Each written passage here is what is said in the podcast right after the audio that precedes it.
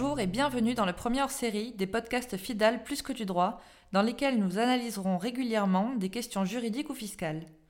Aujourd'hui, Jean-Louis Fourgoux et Alexandre Lacresse, tous deux avocats en droit économique chez FIDAL, aborderont la réparation possible pour les entreprises victimes de pratiques anticoncurrentielles. Bonjour. Il faut se poser la question, mais qu'est-ce que c'est que les pratiques anticoncurrentielles ? De quoi peut-on se plaindre ? Comment peut-on obtenir une réparation des pratiques anticoncurrentielles ?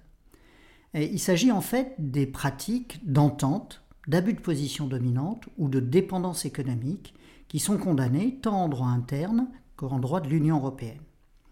Ces pratiques interdites peuvent être sanctionnées après des enquêtes de la Commission européenne ou d'autorités nationales de concurrence comme l'autorité de la concurrence en France.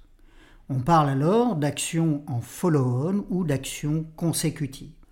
Mais il peut aussi y avoir des actions en réparation qui sont engagées directement devant les juridictions, que l'on appelle dans ce cas-là stand-alone. Une directive de l'Union européenne est venue en 2014 faciliter les actions en réparation. Elle a été transposée dans notre code de commerce et elle sera surtout utile en cas de follow-on d'actions après une condamnation par l'autorité de la concurrence. Les autorités encouragent ce que l'on appelle le private enforcement, la réparation civile, pour renforcer et aggraver la dissuasion de l'interdiction des ententes.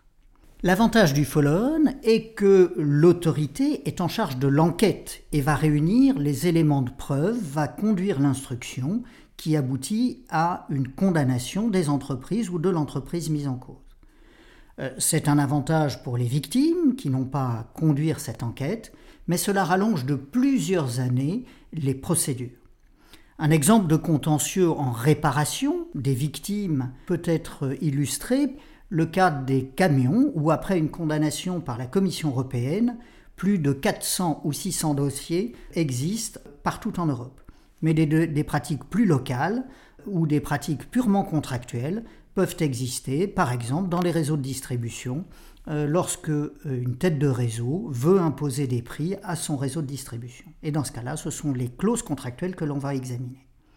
Mais se pose alors la question de savoir qui est victime. Alexandre, est-ce que tu peux nous expliquer qui va pouvoir agir ? Merci Jean-Louis. Effectivement, alors les victimes, elles sont aussi variées que le sont les pratiques sanctionnées. Si je regarde sur l'année écoulée, l'autorité française de concurrence a sanctionné indifféremment des architectes, des entreprises distribuant des produits cosmétiques, des transporteurs routiers, des fabricants de compotes ou des grandes entreprises, voire des même très très grandes entreprises telles Google. On peut aussi citer des entreprises qui distribuent des titres restaurants ou encore des produits de charcuterie.